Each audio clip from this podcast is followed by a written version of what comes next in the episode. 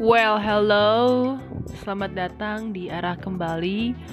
Apa kabar semuanya di hari Sabtu di episode 12? Baik lagi bersama aku Jun. Kali ini kita bakal bahas salah satu buku yang menarik, yaitu Seni Mengenal Diri Sendiri dari Brian Adam. Aku pun masih baca, tapi kata pertamanya itu dari Lao Tzu.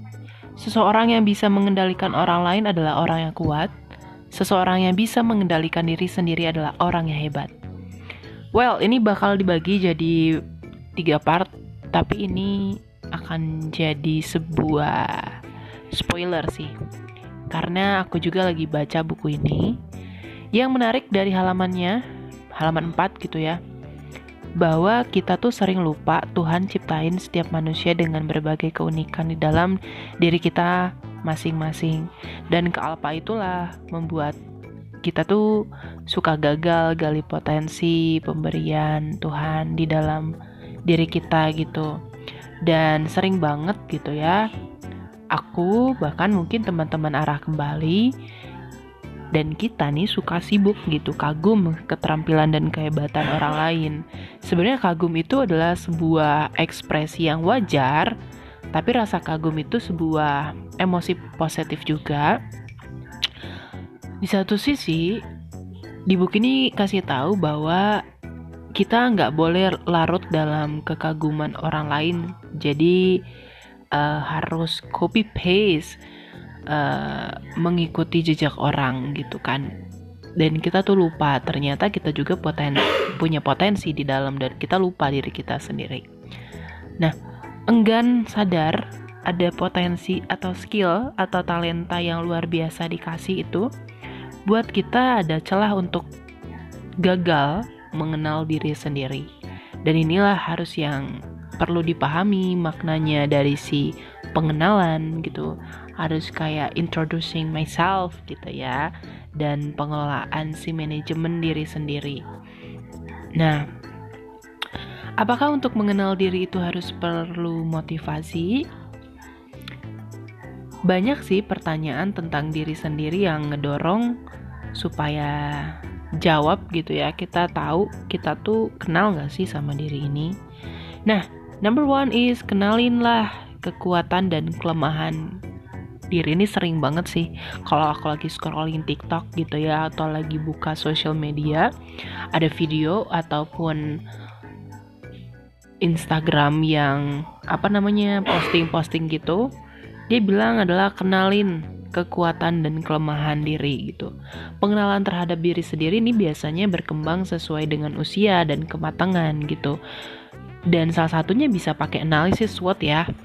Nah, harus bisa jelasin kayak sasaran dan tujuan yang kita mau capai itu dengan jelas gitu. Kalau misalnya nggak punya visi yang diraih, ya kita jadi nggak mampu gitu wujudin keinginan diri sendiri gitu kan. Visi kan buat itu harus sesuai dengan keyakinan teman-teman arah kembali atau kamu, bahkan kamu bisa capai gitu dari goal-goal yang ada. Nah, kalau kita udah belajar untuk mengenal diri kita sendiri, kita harus mampu untuk mengelola diri kita sendiri gitu. Menata, mengelola kehidupan. Jujur aku juga masih ada problem ya dalam mengenal diri gitu. Kadang kala kita termasuk seneng lihat orang lain, tapi lupa gitu. Dan akhirnya kalau diri aku juga pernah mengalami blur ya. Aku terlalu memperhatikan orang lain gitu. Maksudnya doing good, tapi kayak lupa gitu kalau misalkan yang bagianku juga harus kukerjakan gitu.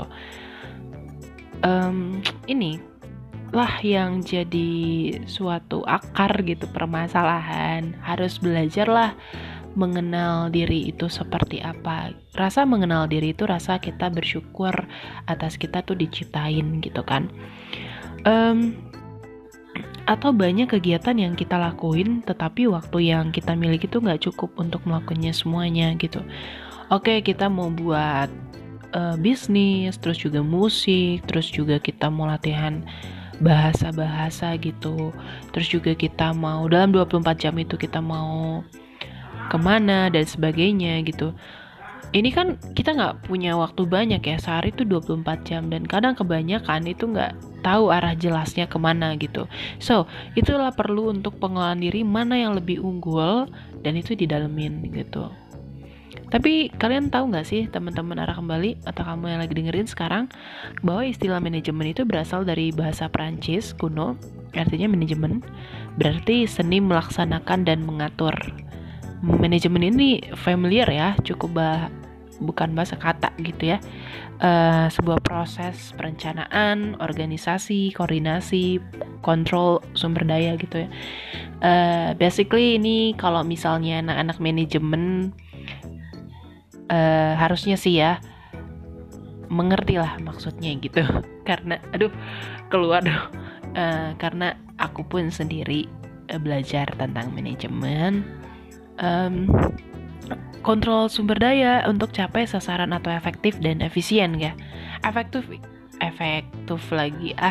Efektif itu berarti bahwa tujuan itu dapat dicapai sesuai dengan perencanaan ya. 1 tahun kita buat jangka pendek, jangka menengah, jangka panjang gitu. Efisien itu adalah bahwa tugas yang dilaksanakan benar, terorganisasi dan sesuai dengan jadwal.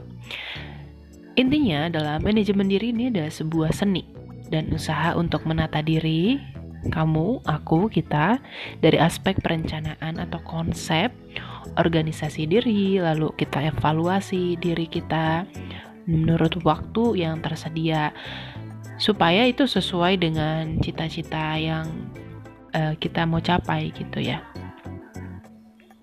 Oke, mungkin segitu aja dulu yang mau aku sharing hari ini.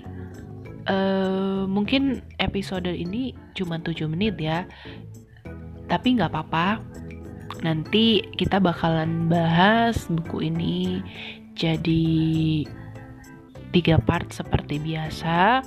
Nah ini jadi spoiler aja awal, menarik ya buat teman-teman yang mau baca buku ini, silahkan. Nama bukunya Seni Mengenal Diri Sendiri, Brian Adam. Oke, segitu dulu aja. Terima kasih teman-teman yang sudah mendengar podcast Arah Kembali ini. Semoga juga teman-teman tetap sehat. Terus juga have amazing day buat hari Sabtu dan stay positif juga gitu. Positif dengan melakukan hal yang baik ya, dalam apa yang mau dibuat gitu. Semoga juga apa yang lagi dihadapi dilancarkan. Oke, tetap belajar karena salah satu kata yang aku selalu ingetin adalah if you stop learning, you stop growing. Oke, bye-bye.